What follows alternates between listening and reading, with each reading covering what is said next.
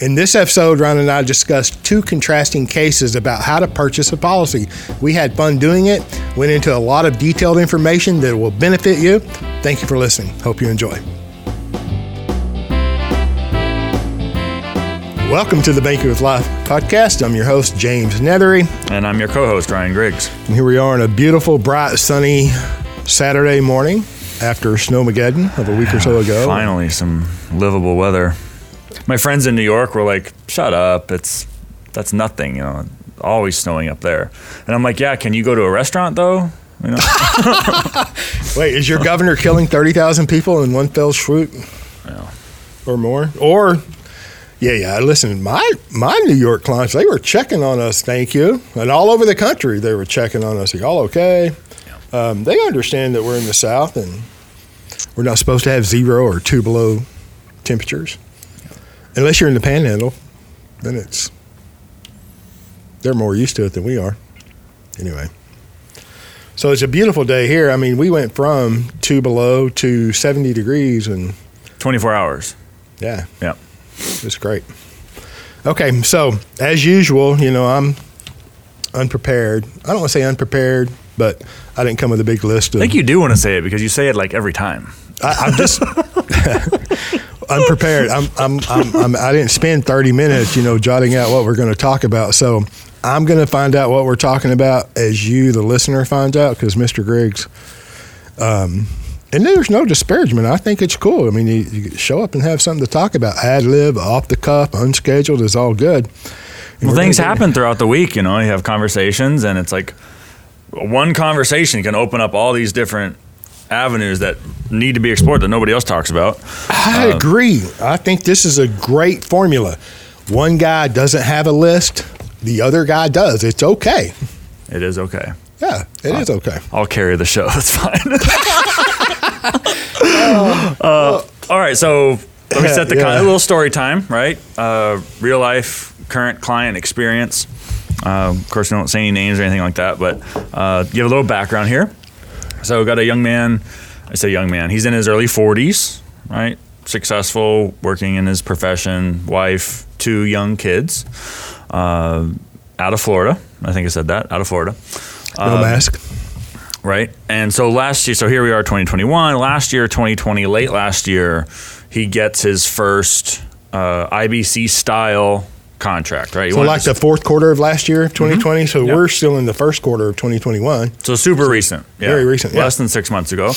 Uh, so he finds somebody who talks about IBC, right, and a local person, and we're asked this a lot too. You know, do you do business in this state or that state? And the answer is yes. All 50 states, right? You don't have to have someone local. If you want someone local, fine, but you know, maybe compare the value of that to the value of other potential things. Listen, we can all get into the 21st century. You know, with digital, social media, and digital technology. Yeah. I mean, we all.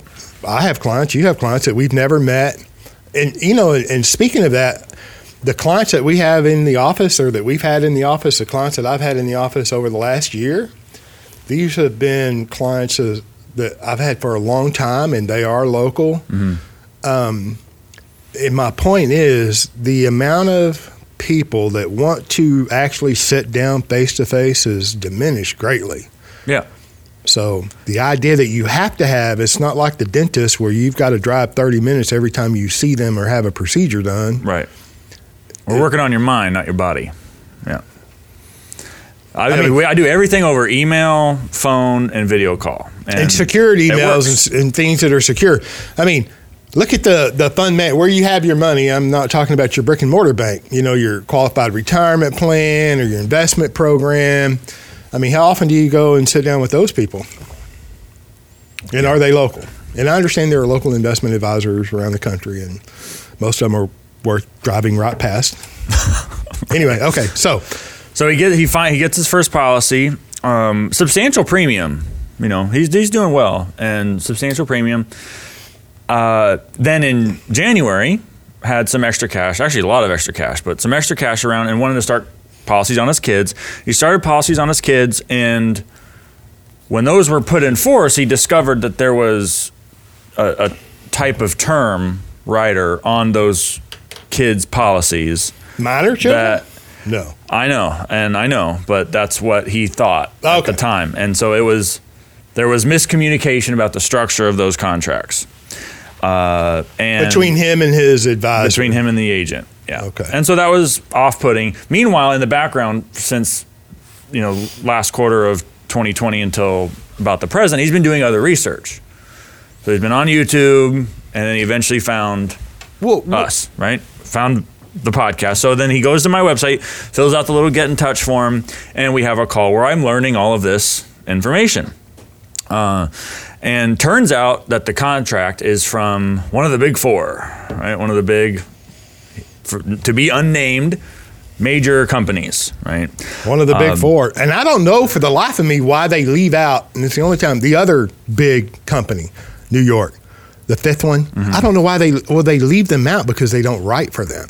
See, they're big New York top company, but they don't mention them in the big four. And it's like, why are you doing that? Why, Yep. why aren't you mentioning them? Okay. Anyway, so so he sends over. So know, he's looking at a six percent dividend and four percent guaranteed on the on the one buys the, the death benefit, the base premium buys the death benefit, the PUA buys the cash kind of a deal.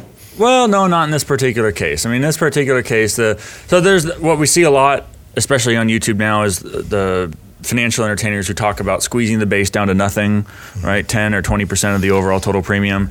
In this case, that that wasn't what happened. In this case, there was actually a substantial base, more than you might normally find, and so that's fine. You know, it was like, you know, on the one hand, that's that's good. You've got a, a solid foundation and the end of this is like you know ultimately he'll be able to fund that contract although Im, as imperfect as the design was. He'll be able to fund that contract through its stated duration and things will be fine. You know they'll have more cash it's just a matter of could it have been better? And that's what i want to get into a little bit here and then we'll talk some about a, a certain feature of this big four contract having to do with the pua that nobody ever talks about. And so uh, so the, the, the first thing is like Oh my gosh. this you know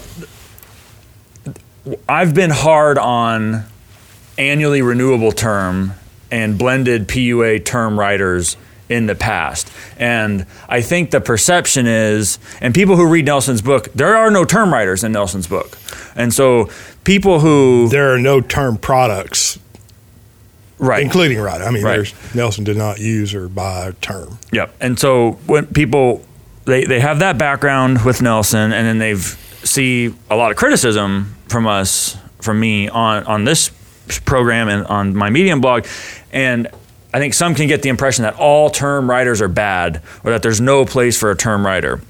Uh, and I want to be careful to distinguish that no, there while a term rider is not necessary for the purposes of the infinite banking concept for a dividend paying whole life policy where the majority of the total premium is going to the PUA. It's not necessary. It can have some added benefits. Now, I like a certain kind of term rider. I like a level term rider. So one where the premium is fixed for the duration of the term. That way we permanent well permanent uh, that way we transfer the risk of future change in mortality costs to the entity to the insurance company for the stated duration of the product right so that there's not a con- like as with annually renewable term whenever there's a renewal that if there's any change in the financial experience of the company the company has the right to shift the risk of for that future cost change back to the individual resulting in the the client, the policy owner, being responsible for a potential change in the premium for the term associated with that term rider. You know, you you may speak of one, and I know we've talked about blended PUAs in the past, but those are not those episodes are not necessarily in detail on the blended. We're, we didn't cover everything in the universe about blended PUAs, right? So. Well, it's important because different companies have different types of blended PUAs. Sure. And fundamentally, you know, you're exactly right. The cost of the death benefit is going to continually go up in turn because you're alive and you're getting one day closer to mortality. And then when you have a blended PUA where the dividend purchases the mm-hmm. term, the blended part of the term, I mean, just think this through for a moment, right? And, and you don't have to be a life insurance expert, and you don't have to rely on these esoteric presentations and illustrations. If the cost of the death benefit goes up, if your mortality cost or expense goes up, and it does, just by the mere fact that you're alive from one year to the next. And then if that is purchased in all in whole or part by a non-guaranteed dividend, I mean, just, just think this through. The cost of the term has to go up, and if the dividend goes down, I mean, what do you think is going to happen there? Yeah, the individual will be responsible for making up the difference. Yeah, he's either going to they're either going to have to pay more premium, or the MEC limit's going to go down, and you're going to cause a MEC into the future. Yeah. I mean, And by the way, that this little nugget here is going to come up in my second story that I want to tell later. But Oh. a- yeah. Well, But we're going to come back to it for sure. But um, anyway, so the, the point being, with this particular client out in Florida, there was no term at all on the contract. Which okay, fine. Uh, consequently, though, the number of years during th- through which this individual could pay a high PUA premium was smaller. Right. What? If you don't have term. Uh, particularly of the level kind of the appropriate duration, then you're not going to be able to pay a high PUA for as long as you otherwise could. And so for this individual, you know, successful, mind you, early 40s, and with this particular structure, could only pay that high PUA for 10 years. Like, okay, if nothing changes, it right, and I'm like, you know, so just assume that the what's on the illustration sticks, which it won't, but you know, Yeah. conservative assumption, you're going to hit early 50s in a profession you're already successful in. In the middle of your peak income generating years, and your ability to pay premium in this particular policy is going to go down fairly dramatically. And he's like, "Oh, Oh. like yeah, Uh, you know." So But that applies across the board to this individual, and good for him that he's successful. He's in the he's not in the midst in the middle of his peak earning years. You know, I mean, Nelson graduated at 88, and I'm excited about the future upcoming 88th episode. But that applies to all of us, yeah. right? I mean, just because he's 40 does not mean he's in the middle. I mean, he could he could be on the very front side, and probably is on his earning potential. I mean, in year 11, right when he's Oh, he's going to be 40 in year 11? No, no, no. no. Oh, He's in his early 40s now. He'll be in his early 50s when the ability to pay a PUA drops off a cliff. Okay, yeah, then he'll be in the peak. I Yeah, got it. Sure. yeah, yeah. Absolutely. And- And, he'll be he should need he will need other places to put money. He's going to have Oh, more yeah. capital. That policy is probably not big enough. And then I get it.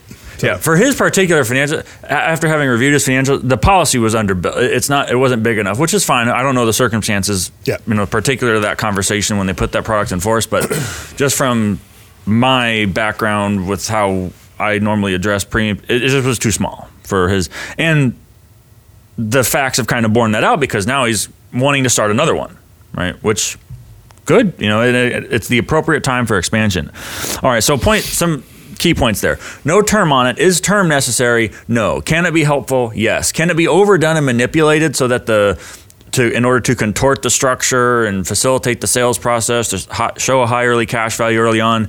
Absolutely yes, and that's what happens more often than not. But there can be a place for term. So don't think that just because you have term on a contract or you're being presented with a product that has term on it that it necessarily shouldn't. Uh, it might be that the case, but it, it depends upon the type of term rider that's being used and, and what the stated purpose of it, if there is a stated purpose of it, uh, what that is and why. Um, anyway, in this in this individual's case, there wasn't any, and so it resulted in a, a, a unnecessarily abbreviated number of years over which he can pay this high PUA that he's more than capable of paying. Um, okay, so next fun wrinkle.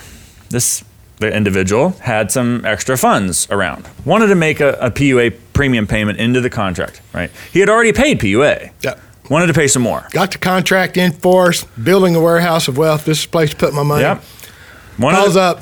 Who one do you call? The agent or the insurance company? Called the company, Yeah. said, "I'm thinking I want to make this additional thousand dollars. It was $1,000. And they said, man, you're the smartest guy on the planet. Of course, send us a check. But just know that it'll cause the policy to MEC in the 20th year, Oh. right? Early 40s, 20 years later, we're in the early 60s now, right? Successful individual. Policy will MEC if you make this PUA premium payment in that year out in the future. Uh, client says, okay. Uh, client then calls the agent's office, says, hey, the life insurance company told me that if I make this $1,000 PUA premium payment, it's going to MEC my policy. Okay, so pause there. The contract then necessarily must have been built to accept that premium payment, which would trigger a future MEC. Okay, and my point here is that it doesn't have to be that way, right? We can design a product in such a way so that the contractual maximum is underneath that MEC limit, so that if an individual tried to pay what would be an excessive PUA premium that would cause a MEC in the future, that the contract is, is built so that it wouldn't allow it, right? Okay, so that wasn't in place, which okay, that's what, what it was. so the, the, the client asked the agent's office, um, you know, so what should I do? Buy another policy. The agent tells them, go ahead and make the PUA premium payment. We'll fix it later. We'll make an adjustment down the line. Yeah, which can be done. Sure, can be done. It can yeah. be done. Yeah. I wonder if the guy. I don't know how the agent is, but will he be here in twenty years? And I don't know that the agent. That was exactly what I said to the to the client. I'm like, yeah, ex- like almost exact. Uh, like, who, who is he going to be around in 20 years? We're going to know to make that. adju- You're going to remember to make that adjustment in 20 years, right? It's like, why do we even need to do that? Why would we need to plant the seed for a future error only to go have to reverse it down the road? look, the uh, the more you manipulate typically structured life insurance, the more you wait to the PUA, the premium, the more you weight the premium dollars to the paid up additions rider in whatever form or variation, you're causing unknown future consequences. Right? Um, and I say unknown, the future is unknown you're causing things to happen in the future, which is a potential MEC among one It's one thing. The forced lowering of a premium is another. Burning up your insurability early is another. There's lots of things wrong with these machinations, and I'm not saying that that was right or wrong. I'm just saying the more you contort these policies away from um, putting as much premium to the PUA without any kind of a rider, term rider. So the more you move away from that, the more these riders that you use, the more issues you're subject to cause in the future. So, um, and I say that to, because it's true. And then if you have an agent that, um, you know, understands the company that they're writing for and the products that that company has that the agent is using, um, the better off you'll be Yeah. is my point. An educated consumer and an educated agent. And uh, and you mentioned the word research earlier. The guy continued to research. I'd like to go a little bit deeper into the research that he did on YouTube because I've had Called people. banking with life. Well, that's the best research you can do past Nelson's two books, in my opinion. Thank you. Um, I've had people say, well, James, you know, I've been educated in the last couple of months. And then they go off on all of these machinations, everything that's wrong in the world of infinite banking on the noise. And, and y- I mean, I just shake my head. I'm like, my heart goes out to you. That's not education at all. Anyway, All right, so here's the next part to this. So, clients who come into my process who have other products in force, if they want, I'll review what they have to check for fatal flaws and just to make sure that what's in place is sound and everything's clear about how funding is going to go into the future and you know so we have it we're on a solid foundation i don't want my the idea being i don't want anything you have to blow up in your face even if you didn't get it from me kind of deal all right so he's like after having some of this discussion he's like absolutely i would like to re-. so he sends along the particular illustration which i which is only in specific circumstances right? Don't send me illustrations. I don't like illustrations.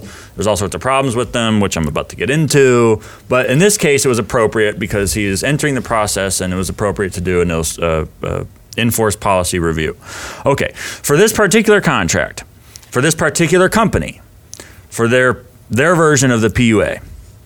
There were there are two kinds of PUA premium payments. There are scheduled ones and unscheduled ones. In this instance, the scheduled ones were to be paid along when the base premium were paid. And in this case, it was annually. So policy goes in force day one. Client writes a check for both the base and for the PUA, and the PUA that he pays there is scheduled. Now, in this particular case, the entire PUA that was set to be paid into this contract mm-hmm. was scheduled.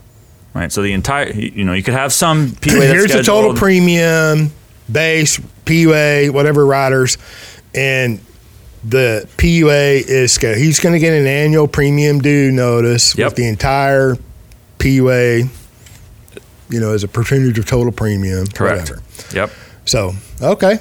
So if I'm going to pay, and, and I don't know the guy's numbers, and I don't want to know, but so if I'm going to pay twenty thousand a year, ten thousand dollars a year in total premium, and part of that is PUA, that's illustrated, that's scheduled, and I'm going to get a premium due notice for the entire premium, and a large percentage or portion of that is going to be a paid up additions rider. Yep. Now here's some interesting intricacies. Yeah. All right. So, and I'm reading from now from the illustration. So this is a quote. The frequency of scheduled payments must be the same mode as the base policy, meaning Okay. that, meaning that the that cool. scheduled PUA premium payment had to be paid along with the base and term. Now that uh, well, there was no term along with the base.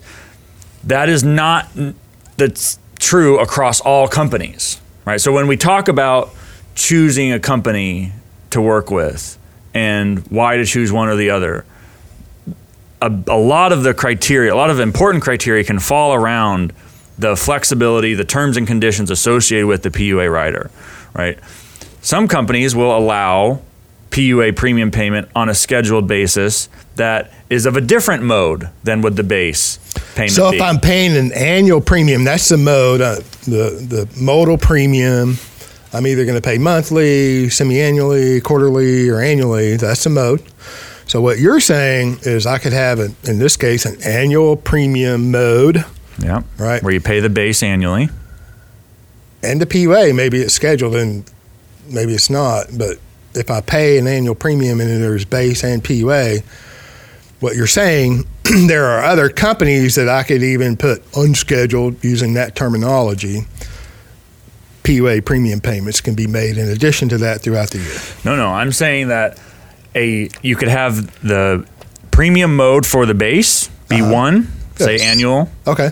and you can also set up a scheduled PUA premium payment that is of a different mode, Okay, say monthly, right? And well, what I said in fact is true too, and both of those Right. things are true um, with companies. Yep. And it just adds to the flexibility and to the control of the owner, because the future is unknown, cash flows are uncertain, and so the more control and flexibility you have, the better off you are going to be. Yep, and I'm and I'm getting to this uh, to the unscheduled part because what you said you're right. What you said is correct. All right, for the unscheduled option for the PUA for this particular company, it says an unscheduled payment is a rider payment that is not anticipated to be a regular event and is subject to satisfactory evidence of insurability. What?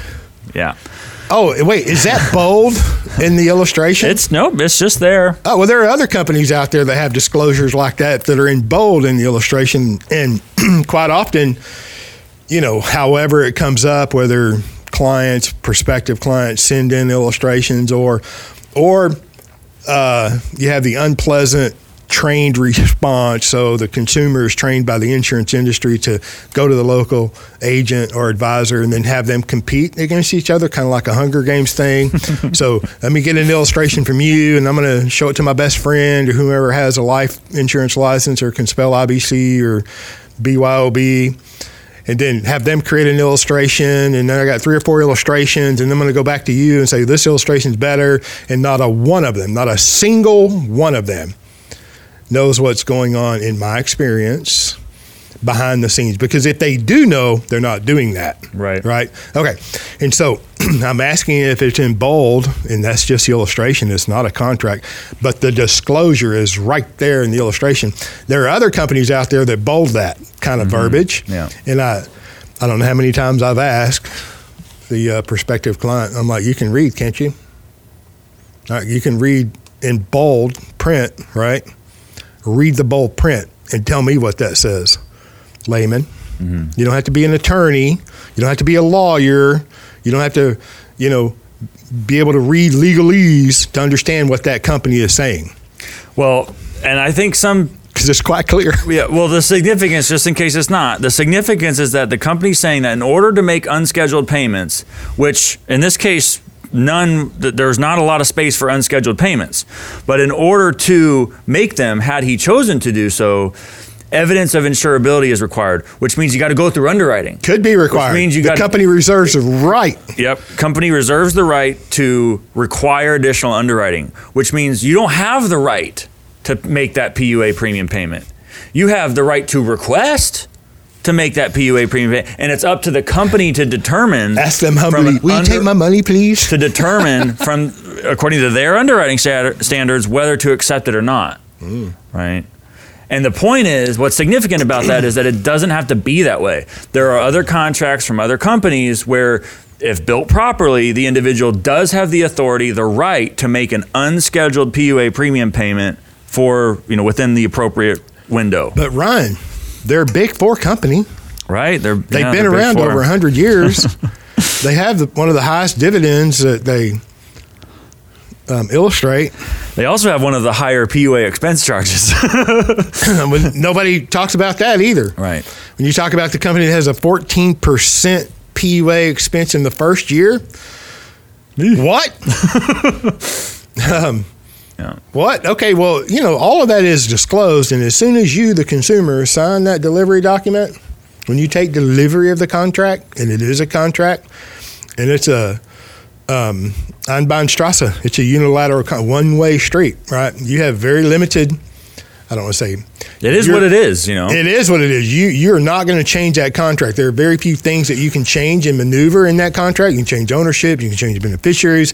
You can maybe move premium due dates around here and there. Um, you know, so there are some uh, rights that you have, but going back and I've said it from day one. If you've been listening to me, it comes out of my mouth. You, the owner, need to know the difference between your contractual rights and your contractual obligations. And this speaks to exactly one of the things that I mean when I say that. This is not the only example, but That's The- a hell of one.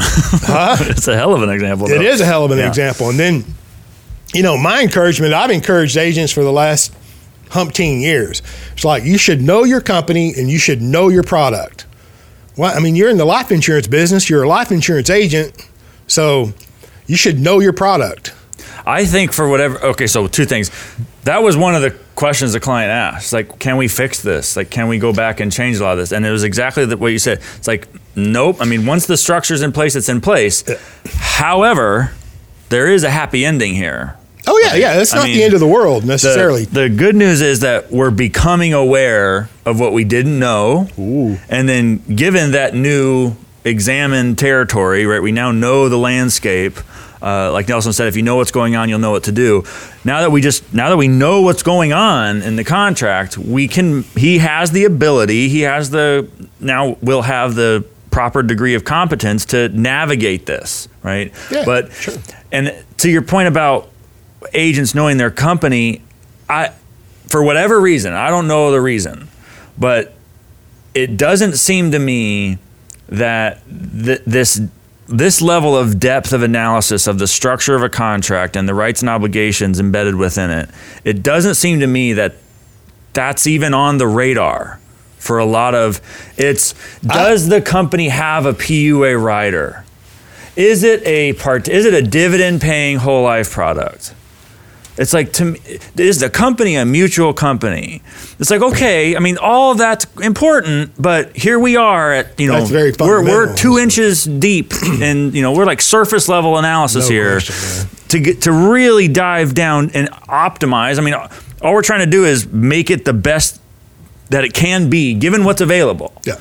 And, Well, and we don't people don't get that deep. No, no, they don't. Typically, in, in you know, in the industry, I, you know, and I've said many times, I've dang near made it famous. If you don't understand the details, or the, if you don't understand the concept, the details don't matter. And if you understand the concept, the details don't matter. But these are details that matter. I'm just saying, and I've had pushback that's like, well, you know, you can get lost in the weeds if you're going into all this, and it's you know spending too much time on the on the uh, the how, and then you lose the why. Which I agree with all of that at a certain level. But if I'm going to put a substantial Yeah. amount of my capital anywhere, I don't care where, uh, real estate, a business, whatever it is, I want to know what that asset is, and I want to know how to manage it and control it and nurture it and take care of it and love it and make it grow. Right. You know, I, and I don't want to be dependent upon an agent or a company. So uh, I'll, I'll endure the pushback. Oh yeah. Well, I mean, I, I just don't care. Like I remember my audience, my I, my clients care, right? Yeah. They're like they want to know why this and not that. Yeah, yeah, and I care as much as our clients care. If you don't care, I don't care.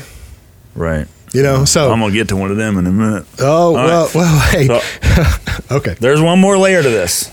Now I'm going to add another layer.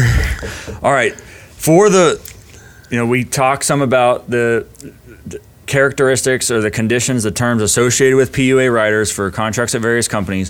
One of the categories to consider for a PUA rider is the degree of flexibility. How much can I vary the PUA premium from one year to the next should I want or need to? Okay. So in this particular illustration, there's a disclosure regarding the flexibility in the scheduled PUA premium. So, how much can I vary that scheduled PUA premium from one year to the next? Okay, so now I'm quoting. Quote, the scheduled payment can be increased by up to 10% per year without evidence of insurability and subject to certain conditions. In particular, the insured must be less than the attained age of 65. the increase must be after the completion of three policy years. And three, total increases obtained without evidence of insurability cannot exceed 100% of the scheduled payment in effect at the time of issue. The scheduled total payment or the scheduled annual payment? Does it just Uh, say scheduled payment in effect at the time of issue. So, what the scheduled payment was day one. Okay. Right. All right. So look, if I All sorts of, I mean, layers upon layers of restrictions. yeah, if I'm going to pay hundred thousand dollars a year, and I'm just getting to a round number of PUA premium that's scheduled, right, and and I have that you know scheduled for ten years or whatever, does that mean that I can only put a hundred thousand in because that was what was scheduled in the modal premium? Or does that mean I can put a million dollars, just cap at a million dollars? A hundred thousand. Yeah, it's a fair year question, right? for the first Yeah. three years. No oh, wait, and here we have a in the first 40 year old young individual who's productive, successful, and you've just set in place a an entity that you own and control that is self limiting by design. Mm-hmm. Perfect. Well, who gets paid on the next policy? right? Just buy one more. And, and, you know, there are solutions to that. Um, I agree that it's not the end of the world. Um, but if you know better, you should do better. Okay. Keep going, Mr. Griggs. I'm I'm intrigued. it makes me want to look at all the illustrations and read the details of the PUA. So I'm going to call a couple agents and get some more illustrations and I'm just, and you know, another thing here, you can see the, the MEC limit is right on top of what the uh, maximum allowable is, which led to the problem we discussed earlier. But well, let me say you know, a couple of things all here. sorts of all sorts of layers and layers of restrictions. You know, what's scheduled, what's unscheduled. Um, not to, which is all fine. You know, if this was the only dividend-paying whole life insurance product you could buy, and it was the you know other contracts were more restrictive, okay, fine. You know, at, at the end of the day, you can still get money in, but you lose a lot of flexibility, right? The and the lack of flexibility, the lack of control around PUA premium payment will limit how much you can do right? If you have a greater degree of flexibility, a greater degree of authority over your PUA premium payments, be it if it's scheduled or unscheduled or how much you vary it from one year to the next, if you know what your authority is and you have a lot of it, you can afford to go stronger. Right, you can afford, you can challenge yourself. You can say, "I want the authority, I want the capacity to pay more premium than I was initially thinking," which gives me the ability within a contract to do better than I thought I could have done. And it's okay, given that I have the authority, it's okay if I don't fully exercise all of it. And but at least that- I'm buying myself the potential. I'm getting myself the possibility. But if you have something that's more restrictive and doesn't allow for that degree of flexibility, that binds you to what you apply for up front, okay, well, now your ability to go stronger, to give yourself that additional ceiling, that additional potential and possibility is relatively limited. And that, you know, that is what it is, but it could just be better. It, it could be from the perspective of the infinite banking concept, infinite, infinite banking concept, where we want as much of the infinite possibility available to us as possible. It could have been better. Well, he is becoming his own banker, so that you know is a process. Yeah, and I want to stress too, like at the end of the day, because a lot of this is grieving, right? I mean, we or, uh, grieving, I should say. A lot of it causes stress and anxiety. It's like he's learning about the thing that he already owns that he didn't know when he went to buy it in the first place just six months ago, and that's frustrating. And I get that. And so I, in the call, had to recognize, you know, label that, acknowledge it, be like, yeah, I know it's not fun to learn about all these new restrictions, you know, to learn that the new car you just bought will only go 60 miles in a day or something, you know, to learn about all these new things. only drive it for 10 years. Right. Exactly. yeah. and then in the 11th year, it drops off a cliff. You are going to have to buy a new one. Park in the garage. That's, you can we laugh, it. We laugh, but it's like, and that, that is disconcerting, but then at the end, of, there's the light at the end of the tunnel, right? You got to go down to the valley so we can get through the other side. And at the end of the day, it can it can be fixed in the sense of going back and rectifying and making it better than it was at the beginning. But what we can do is lay out a very clear path to manage it so that yep. it works out and it can be that this contract will be the best that it can be given the nature of its elements. Well, and it'll, it'll really we you know we talk about I talk about you talk about having the contractual right to pay as much premium as possible and and that does not mean buying policy after policy after policy. They should be structured the best that they can be structured from the beginning, but that would be part of the man's foundation. And let me say this because that particular company comes up quite regular because yeah. they illustrate so well. Yeah. Right, but they're all going through price product pricing changes too. So just okay. But that doesn't mean they can go back and change things that are already out there. And nor would you want that. And I don't even want to beat the company up, and I'm not going to beat the company up. Yeah. Um, however, you did not mention replacing that policy.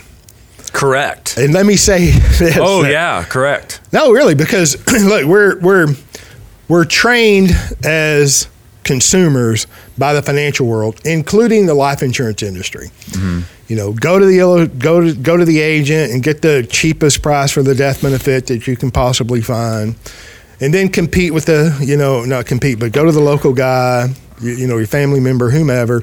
And then go to three different people or four different people professionals and get illustrations from all of them. Make them compete against each other in this hunger games kind of attitude. Um, but then you know you continually as a consumer find out that these products you didn't know what you they're not quite what you necessarily understood them to be in the beginning. So you feel like you've got a black eye from the insurance industry. It's almost like a Stockholm syndrome. I'm telling you. Now, the agents are also trained in the financial world. All right, you go out there, just put out as many illustrations as you can, yeah. and if you if they if they quote unquote try to compete against you. You know, you talk about they're the big four. This company's smaller. Use your company, competitive analysis. Absolutely, right. Um, and for whatever you know, squeeze the base down to nothing, so the illustrations are really good in the first or second year. This particular company came up this week in my practice, hmm. in our office, and um, you know, the guy had an illustration, and then he goes out and shops it quote unquote shops it like what he's doing. He's a consumer, right, to get the best deal possible. So he sends back an illustration unsolicited, and I could care less about. Um, and it happened to be from that particular company, but it was a completely different structure, no term, no PUA, but a really high cash value. The product was built mm. to be mm. uh, in a qualified plan kind of thing, high early cash values, you know, high cash values in the early years. And we're looking at it, and it's just like, you know, your heart goes out to these people because they don't know what they're looking at. And and and they he sent a competitive analysis, a comparative analysis. Every company has them. Every agent is trained to, you know, send the illustration to the home office and see how we can beat it, kind of a thing, which is by tweaking the numbers to make it have a higher cash value or higher death benefit in a particular year or whatever the case, whatever's required to get the client, the consumer to say yes so the agent can get paid and move on, right? I mean, that's the world that we live in in the financial industry. And then, you know, here this man is reaching out to you three, four months after starting. I don't know how many times I hear that in my office weekly. Oh, James, I just did this, I just did that. And then I found your podcast.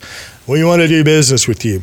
And it's, you can't always uh, well, you can improve everybody's situation. I think everybody can improve, but the solution, going back to my point, you did not bring up replacement. It And- did honestly didn't even occur to me. Right, we because didn't even discuss it, It's not it's the end of the world, right? Right. It's not the end of the world. It's still a, I believe it's the mutual life insurance companies against the world when it comes to the financial uh, wherewithal for the all American individual. Okay. I see too that, uh, well, let me say on this particular company, they had a particular product that was, you know, built for big numbers. And Jake, my son, he's like pointing out, he's like, Dad, look at look at the the difference between the guaranteed cash value and the non-guaranteed cash value, like at age 100 or 121 or whatever it is. Um, and there was a 30 times difference between the guaranteed and the non-guaranteed, right? And so you tell me, right? And then and then you have to have so you tell me what's more likely to occur, the non-guaranteed at, you know, 30,000 compared to the I mean the guaranteed cash value at age whatever in the future 130,000 compared to the 330,000 in the non-guaranteed cash value. You tell me what is most likely to occur. Okay. And then you have the thought, well, we're trying to, the death benefit is not important to me. I could care less about the, I don't want any death benefit. And these are things that come up over and over once you get past the direct recognition, non direct PUA, stock, or mutual company. You know, it's like, well, I don't want a death benefit. Let me tell you, look, life insurance doesn't come any other way. You cannot buy life insurance without the death benefit. And then by construct, the cash value must equal the face amount at age 121. Now, if that's true, and it is, you tell me, would you want a little death benefit or a large death benefit at age 120? And we know you're not going to live that long anyway. We know that. But you tell me. I mean, it's really that simple. Now, if I can't get past thinking, if I can't get past next week, if I can't get past next year, you know, you're violating the one of the four fundamentals that Nelson, you know, has preached about before he graduated and even beyond continues to preach. Think long range. Think long term, think long range. What? Yeah. I'm just saying it's like, and then and I want to speak to when you get into that kind of a situation, not here, but when you're looking at the life insurance illustrations and you're looking for the high cash value, I've said it many times, and this is not direct advice to anyone, but if you're buying numbers on a page, just go look at Universal Life. It illustrates even better. Yeah. And I've said it many times, and I continue to say it because I understand that you might not listen to every, you know, 125 hours that are available at no cost to you at your own leisure. Um, if a if a company can can squeeze down the base to 10 percent, and and you put 90 percent to the PUA, why not go 2% to the base or 1% to the base and 99% to the PUA? Because you can do that. Don't believe the fact that, or the, not the fact, don't believe the commentary that, oh, the company won't do that. That's a, no, the companies will do that. Some of them, and they're highly rated companies. So, I mean, if, if a little is good, a lot's got to be better, right? Mm. So why don't they do that? I mean, why don't you promote and purchase 99% to the PUA premium, 99% of the premium applied to the PUA, and 1% to the base? Yeah. Well, then you have you'd have to explain the difference. Oh my gosh. Oh. I don't mean to be mean or laugh, but it's like you know, It's tragic. It's all one size fits all. This office does this structure, that office does that structure, and that's what it is. James, what is this, an 80 20 or 90 10 or 50 50, 60 40? What kind of question is that? you know, it's like, Yeah. I don't know. Let's see what it is. That's the best solution for you. Let's let's figure it out. The, well, the, there's just no discussion of the trade offs involved between long term cash values and death benefits and short term illiquidity. Right? Yes. The, the more of the total premium you're willing to send to the base, the higher your long term cash values and death benefits will be. And that's going to matter to you to some degree, depending upon who you are and how old you are, and it's going to matter less to other people. But that's the trade-off, right? And so it's a it's a it's an analysis on a case by case basis. What are you willing to do? And in fact, like for myself, the uh, the policies I own have different structures because my circumstances were different when I went to apply for the different contracts. And so it that's true for everybody. Everybody. Whether you're just starting or you're getting your second or your third or your fourth or your fifth or whatever, or, or you're of a certain age, you're younger, you're older, you're a minor, you're an adult, whatever. All of that has to be taken into consideration to get this, uh, the kind of structure policy that allows you to optimally fulfill the objectives uh, of the infinite banking concept. And so the, the one size fits all thing, it's like, I'm bored by it now. I'm just bored. You know, and there's, you know, for a, if you get a lot of people who are of a similar age, of similar circumstance, and want to achieve the similar goals, okay, maybe it happens that a lot of those structures are similar to one another. The, the But- only time you can get equal, I mean, you, you're talking about similar. I'm let's go equal, right? The only time you can be equal is if you're twins. Right. I mean, that's the only time that they can be the same. Yeah. I mean, they can be similar. There's no question, but to be equal, you've got to be twins. I mean, and why do I say that? Because like when parents buy policies on their children or their grandchildren, I was say twins with the exact same medical history. True. and most of the time they're very similar, unless one's smoking and the other's not, Right, right? right. I mean, um, we all want to be equal. Uh, No, we don't. Yeah. But we all want the equal amount of benefit to our children and grandchildren. I mean, we don't want to. I don't know. Maybe you have a grandchild that's a black sheep, or you know, there's an outcast or whatever. But from my experience, from my clients, we love our people. We love our children. We love our grandchildren. We want them to do better than we did. We want them to have a greater opportunity than we did. And we want to leave them more than what was left to us. And we would like for them to be as equal as possible. And I'm just saying it's not possible yeah. unless you're twins. I mean, you can compensate though. Right, right. All right, so I want to compare that experience with that client from Florida. Well, wait. I want to. I want to carry on on the replacement because, you know, maybe you feel like you've made a tragic mistake. You know, you've done something. Now you know more or learned more. Your circumstances have changed. You want to do something different. That does not mean replacing a policy. So, in the big wide world of choosing whom to work with, whenever replacement comes out of their mouth on a dividend paying whole life policy, and I know they have the the uh, third party analysis and the third poly, party, you know, spreadsheets that they use to manipulate numbers to try to prove to you that you made a bad decision. Don't buy it. Don't listen to it.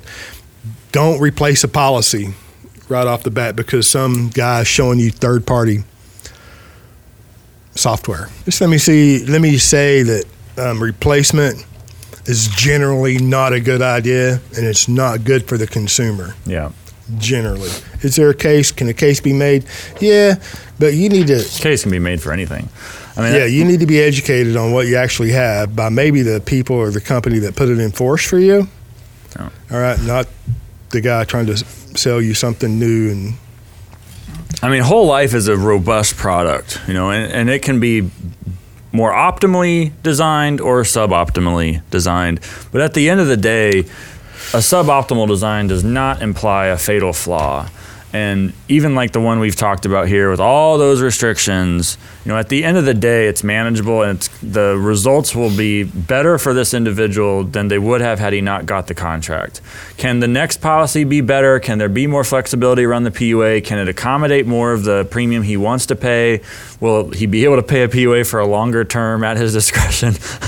I mean, there's a, a lot of benefits that he'll get, but um, you know, yes, it'll be better. Okay, well, that's improvement. So he improved from no dividend paying whole life policy in force, no cash value accumulation to some in a you know okay contract, and now at the next one he's going to do even better. It's like okay, that's a great trajectory. You know, hopefully we can keep up with the future policies and applications, right? So that it continues to improve. But yeah, replacement in the industry, I, I wasn't aware of this before I got in. Other people probably aren't, but you know, replacement is like the, the the danger is churning. You know, where you're actively going out and telling other people to replace their products. Like you mean from like so one agent at one company xyz been in business or contracted with them, writing business for let's say five years, whatever, just picking a time period, mm-hmm. you know.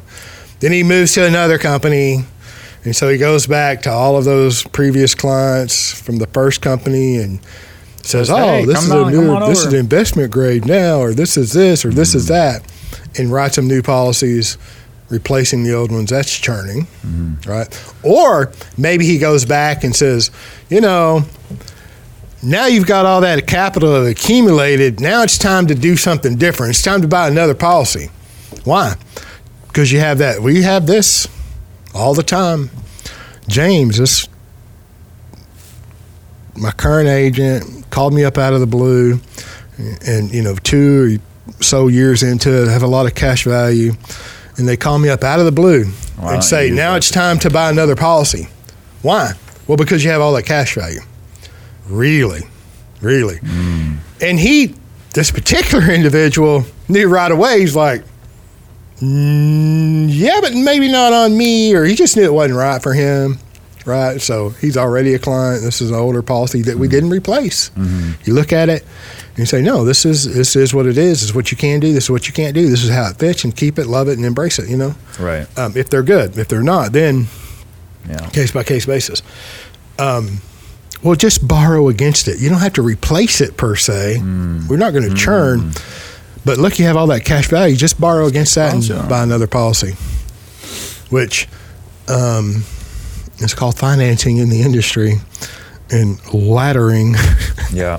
so, Needless acquisition of additional policies before the time is right.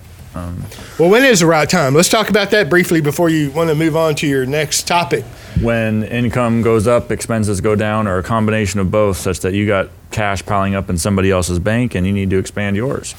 Or you realize you started too small.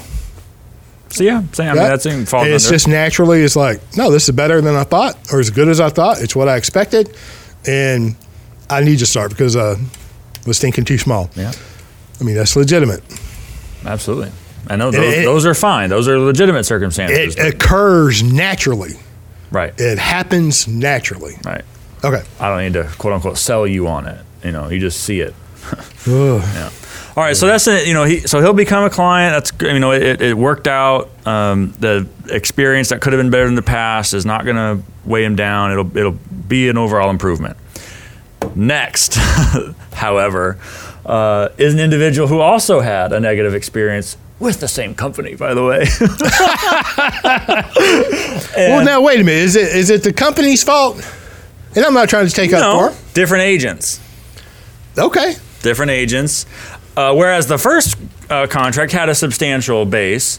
The in this next example here, this person is out of uh, Illinois. Uh, does it matter? Just so that people can, there's a Florida one and there's an Illinois one. Oh, Those are the two consumer. Yeah, yeah, examples. Perfect. Yeah, yeah. Yeah. So the the Illinois consumer, I thought you were talking about the agent being out of Illinois. his policy had virtually no base. I mean, very small base, m- much less. Consequently, a, a, a very short period of years over which he could pay a high PUA. Uh, this individual, when he acquired this first contract, it was three or four years ago, and he was maybe late 40s, early 50s, uh, successful independent salesperson. Relatively speaking, uh, and ha- had a high income. Is he su- relatively So- successful or is he relatively a salesperson? I'm kidding. fair, fair distinction. okay. Uh, and you know, seven years of ability to pay a high PUA, same kind of principle as the last one. You know, he's late Did he go 40s, cash on cash in year two? something like that, three or four, and he's late 40s. You know, seven years is going to go by. He's going to be mid to late 50s. He, he's doesn't ever didn't ever think of himself in terms of someone who's going to retire and so he's going to still be earning money that policy is going to stop accepting money and you know there was already there was red flags and we ignore the red flags because i'm nice and it you know it's just uh, just uh, i just you know say okay well that's you know you notice certain things that sound weird when they come out. And he was in this sense he was he was proud that you know the policy was going to he was going to not continue paying premium in the eighth year. And it's like to me i'm like well why why not? You know if it was good in the first seven what's wrong with the eighth? Yeah. Uh, so there was that but it's kind of let that slide. This this did not end well right? This, Oh! this is someone who burned 10 12 hours of time Oh. yeah and then fled. And the ultimate reason for fleeing, the ultimate reason for fleeing Yeah. is I wouldn't capitulate to his demand to see an illustration so that he could run the numbers. Why is he even calling you if, if he, you know? I don't know. Says he had said, and I'm sure the email's blocked, so I won't see your email. you email me, okay? But it says oh that he watched all the podcasts, and I've have I not been clear about this? I do not like illustrations. I don't like them. They are a source of confusion almost always because the proper educational foundation has not been laid. And throughout the industry, not criticizing anybody, it's just how it is, people do not lay the correct educational foundation in order for the illustration to be a source of clarity. That just doesn't happen. I'm, I'm I wish it was different, but that's the way it is. And so, no, I don't do what every, what not every, what so many others in the business do, which is they can't click send on the email with the illustration attached fast enough so that you can go do your analysis. Okay, turns out this individual with that prior policy had the base squeezed down to nothing. There was a term, an annually renewing term rider on it. Lo and behold, and he and his wife eh, fiance, whatever she was, had both had a policy. For hers, same same kind of structure. She gets a letter four years in. Turns out What? the premium associated with your term rider is going to go up seven hundred dollars this year. What? And then it's a one page document, and at the bottom of the page, there's this really like, I mean, just duplicitous little paragraph where the com- where the company says, you know, when you first purchased this policy and this level of face amount, you know, you did so for a reason. And so you, you probably want to keep that coverage in place. So you should strongly consider ponying up the money to make up for this difference in premium. But because the financial experience that we actually experienced was different than what we originally illustrated. Oh, the And so- dividend went down? Is that so- what I'm hearing? And so, hey, hey, surprise, surprise, you're now responsible for making up for that. So that's what I spoke to earlier. Then that would be a blended PUA with Yep. the dividend purchasing. Yep. Exactly some or. Mm-hmm. all of the dividend is purchasing. Some or all are paying the premium for the term rider. Yeah, but this The renewal of individual, but this individual who didn't catch that Uh-huh. the last time he went and shopped an illustration around, now wants one from me because he's going to go do his analysis after we do a in depth. I mean, I, my we do I we look at illustrations at the end of my process at the right time once the foundation is laid. We'll go see everything we talked about on paper. Absolutely. and it'll be crystal clear. I take a highlighter and we like. I mean, it's very. Very specific. you don't highlight illustrations. I uh, not to be print, not to that I send, but in a presentation to draw attention to specific places. You yes. point out different points in time in the future. Correct, but there's no uh, there's no changes made. There's no material changes made to the illustration. I don't even send the illustration. Right, this is just re, this is just drawing attention to specific elements so that we know what's on the illustration and what, and what the structure of the contract Sure. is. What a concept. All right, so we do that, and we did that over longer than I would normally do. But again, Did he sweet talk you? I was nice about it. like, Brian, we love you. You know, it's just like we're going to do whatever you tell us to do. Just show us what to do.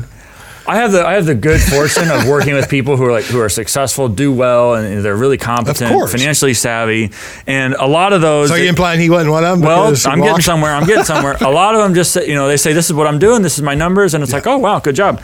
Then there's others who have to remind you Hmm. multiple times what they do and how, how, how well they've done and all the things they've done and Oh. you know uh, you might call it peacocking right you got to show flare the feathers look at Yeah, I learned. did. I, learned what peacocking was in a in an email exchange or a text exchange we had earlier yeah in the week. about another topic all these people bragging about what they do Yeah, yeah. and how well they do it. I get it. Yeah and so uh, I don't so- have any clients like that. That's None. Yeah, and he didn't become a client. uh, so we do all that very thorough. I mean, very thorough process. But then, yeah, when it was you know went on and on about I need to see the illustration. I need to see the. I need to see the.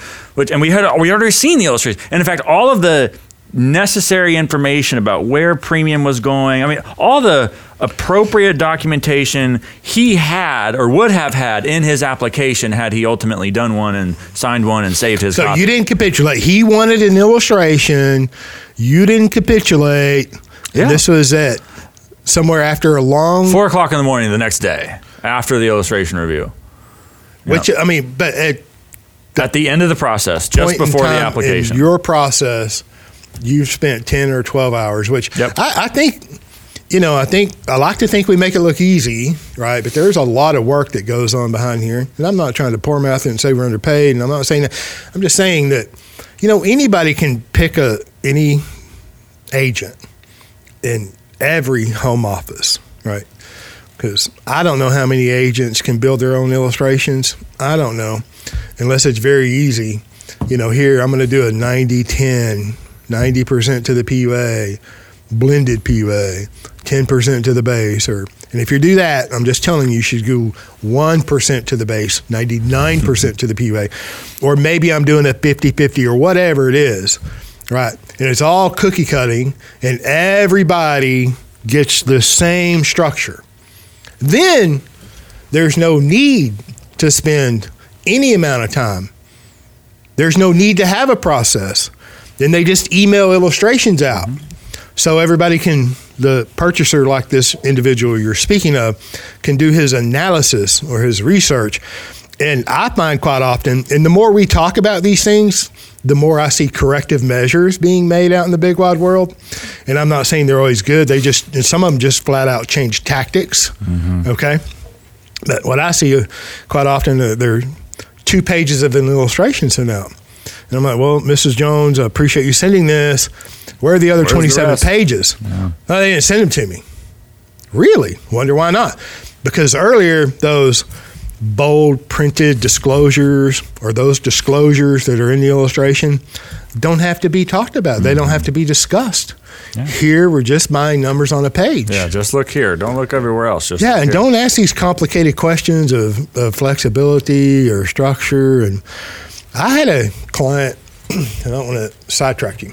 I had a client, uh, I think it was earlier this week or last week, way back in his early discovery.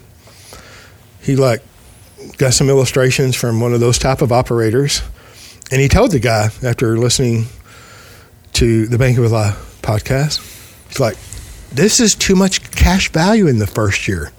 There's something wrong with this." And the guy's like, "Oh, you can't have too much capital. That, that's just crazy. You can't have too much capital." He's like, eh, "But there's something wrong with this." Yeah. Yeah.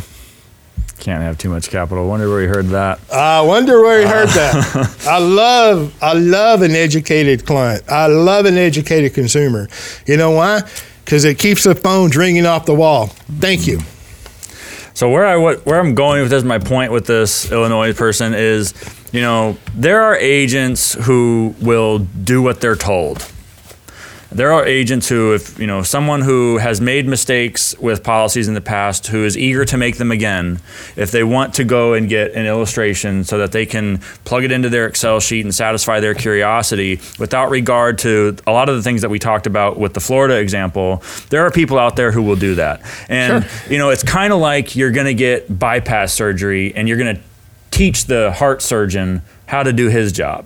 Well, if you want that, I'm sure there's doctors in the Philippines, or nothing against the Philippines, you know. I'm sure there's doctors, fly by night, people who may have may or may or may not have passed their medical e- uh, exams to get their license. I don't I'm- know. I'm sure you can get that done, you know. But then there's other uh, doctors, other heart surgeons, uh, who will politely, kindly say, "Well, no, we're we're going to do this instead." And this is why. And here's why.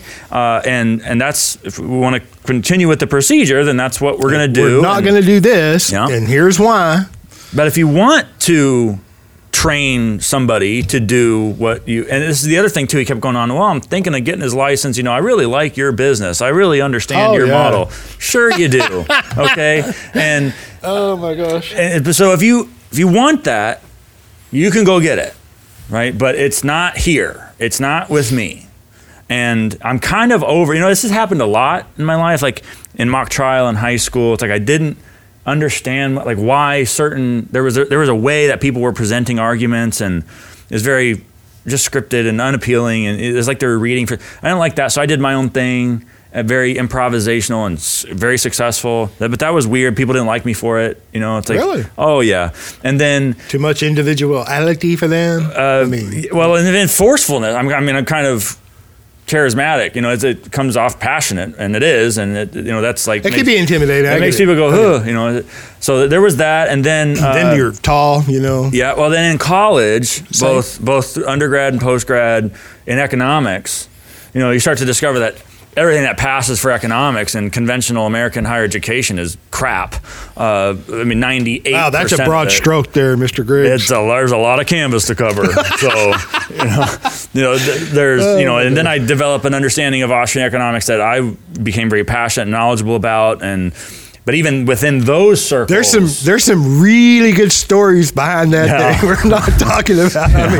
I mean, very many of them. interesting. Uh, so And so that, that was, you know, I started to, you know, bump elbows with people and uh, get, and then come to find out that wasn't a good fit either. And then here I am now in finance and getting deeper and deeper into infinite banking, dividend paying whole life, becoming your own banker, and starting to see the way that the rest of the not starting now by now it's uh, fully aware of the way the rest of the, the industry not the rest but a lot of the rest of the industry works and you know i'm over it i'm over the apologizing. I'm over feeling bad about it. It's like no no. And if i have to not say names or if i have to not name companies or whatever to avoid the complaints to avoid the whining well then so be it. Because at the end of the day it's not about specific individuals or ideas or, i mean about individuals or companies or any of that. It's about whether or not what we do is optimal for the purposes of the infinite banking concept in order to do what nelson taught that's it And if- for you, the individual. yeah and if that Yeah. irritates people then you know I, I, I guess i'm irritating the right folks Well, it'll be the first time in your lifetime that you started irritating people, right? Is that what I'm hearing? you think, you think I'd get the get the picture here? Yeah. Had some practice. you know, you get over my my tolerance and my pay, and I, I really think I'm a patient guy. Right? And it depends on who you talk to. I get it. and I'm one of the nicest guys I know. I tell my wife that often, and she repeats it often. You They have to to work it into the memory. Um, my tolerance level gets low and my patience gets low whenever the same things keep reoccurring over and over. Yeah. When there is so much information out there that's available at no charge, specifically on this channel, Banking World. I cannot speak and I do not speak for any other organizations. I don't speak for any life insurance companies I'm affiliated with, I support, and I'm a member of many organizations. I do not speak for any of them. I speak for myself, James Neathery. Okay? Just a disclosure. Um, it gets trying whenever you see, when you discover from an agent's perspective how the insurance industry operates, how the financial world operates, how they have trained the consumer to think and to purchase. And I'm not saying it's all bad. I am just saying that the way they train consumers to shop, the way they train agents to promote and sell their products, um, it gets old. It gets trying. It causes the patience to go down. And and since we're talking about things of the experiences of the week, and we have you mentioned like eight or nine or eleven hours, a lot of time you invest Yeah. with your prospective clients. And it's the time, but it's also like the energy, you know, because I go all that, how you see me here. I mean, that's how I am on the phone. I mean, it's Sure. and that's exhausting. i I'm more- like it. It's great, but it's I'm exhausting. more I'm more robust when I speak to my clients one on one. I'm more passionate. yeah, it turns up even further. Listen, I had a. it- we- my point is, we do the same. There's a lot of time, effort, and energy that's put into um, a client in the, in Yeah. the perspective relationship or the prospective client, that relationship that you're building. And when there's so much information out in the big wide world at no cost that you can access on your own time, the books that you can read, becoming your own banker, building your warehouse of wealth, his future book, my future book. Not, not to throw a carrot out there, that's to, to be encouraging. Um, the video, uh, there's over uh, 100 hours of video on this channel alone. You can you can educate yourself. I'm so I'm whenever you spend eight, nine, ten, or eleven hours um, helping and engaging, educating, clarifying, encouraging a prospective client. And then they're stuck on send me an illustration. Like the illustration is going to show something that you should make a decision on. It is not. We've said it as soon as a print is pushed, the print button is pushed on the illustration, it's wrong. Just, it's a future projection based on current financial experience of the company and the current illustrated premium, all of which is subject to change. And then if it your ability to pay a premium is subject to change, exactly what Mr. Griggs has spoke to earlier, the flexibility of a PUA matters.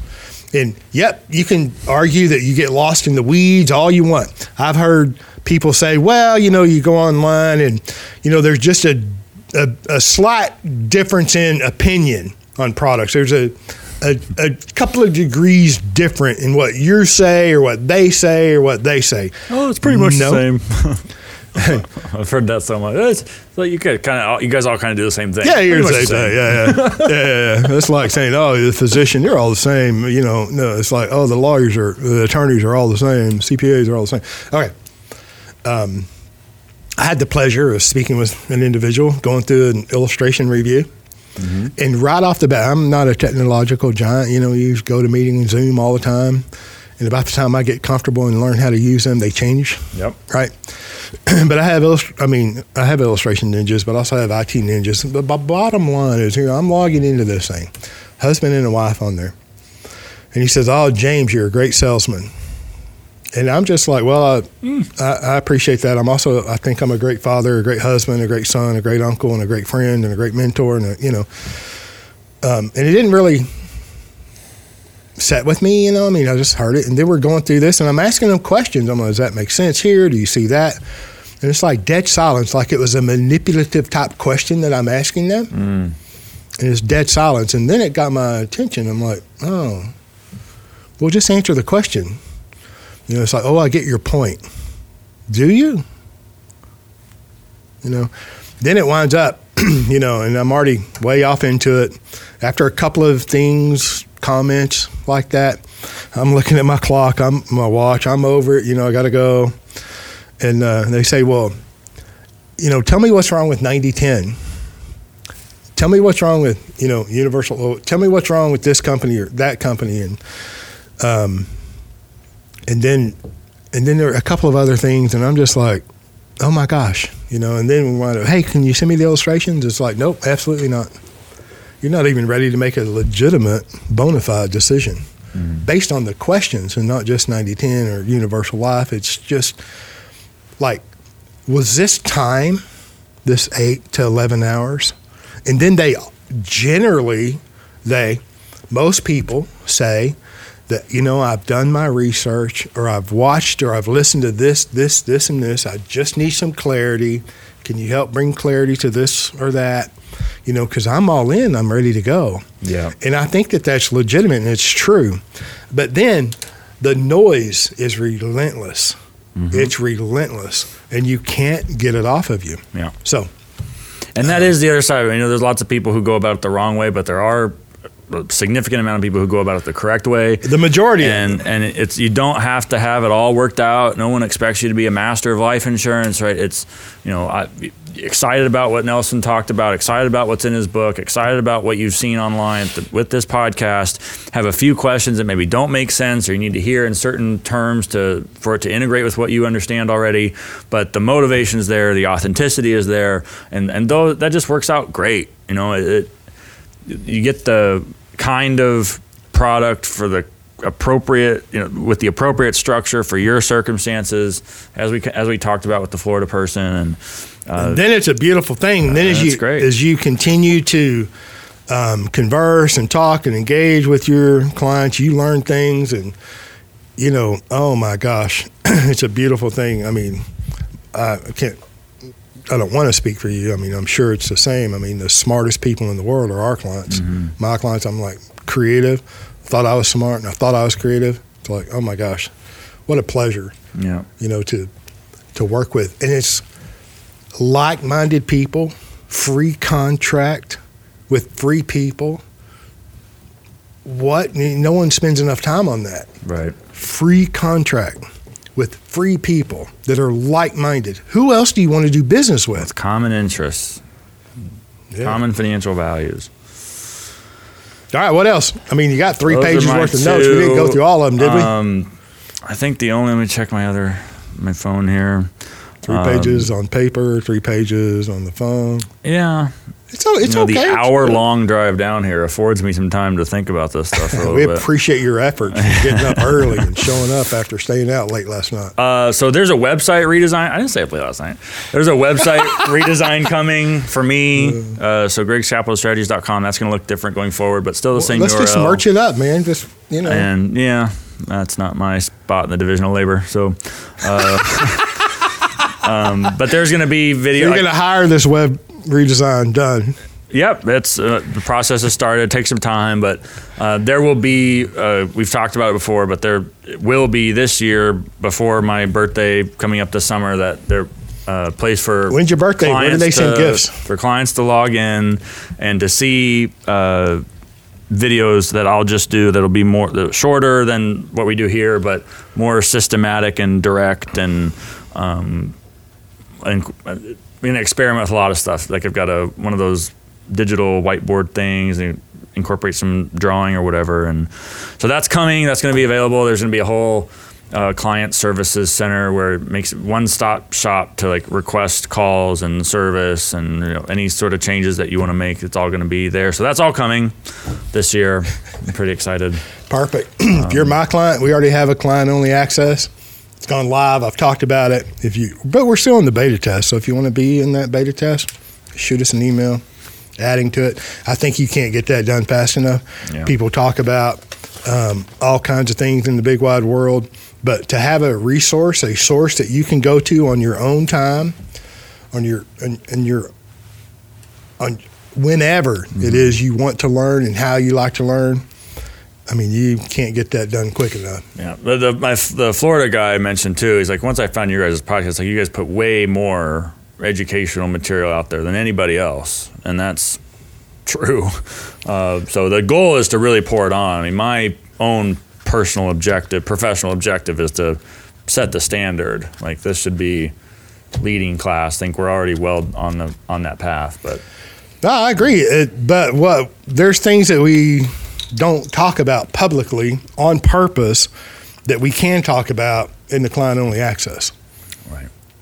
Yeah. You know, so Which complimentary for? I mean, it's not like I'm going around trying to charge anybody for anything, but um, not that there's anything wrong with that. But uh, yeah, it'll be complimentary for people. Not just sign up, click here, sign up. No, it's like after we talk and we're on the same page, then then there's going to be access granted, and certainly all current clients get access. And uh, so BitChute, Rumble, and I don't know the other platforms that are out there. Rumble. what the hell is that? well, it's like similar to YouTube, but they don't deplatform you for speaking the truth. That's all That's I know. good. I don't know if the algorithms are intelligent enough to understand what we talk about, so I think I think we might be at the back of the uh, deplatforming line. But uh, it's I, I I do agree it's good to Well, yeah, I don't think they would presence. deplatform, you know, us per se, but some of the guests that I've had on, yeah, they'll deplatform them in a heartbeat, Hmm. no question. But maybe not. You know, maybe uh, you know the cancel culture is going to change. Everybody's going to wake up tomorrow and see that diversity, true diversity, really is embraceable and good, and you know that uh, the truth is worth listening to, or the opposing view is worth listening to. I So- will hold my breath for that. I'm just being positive. All right, what else? What else? Is that it? I'm done. Man, I had fun. I hope you did too. Hope that was helpful. Got something from that little comparison, that little case study. yeah, I, I think it was very helpful. You should probably listen to this more than once. All right, thanks for listening. Have a Bye, good y'all. day.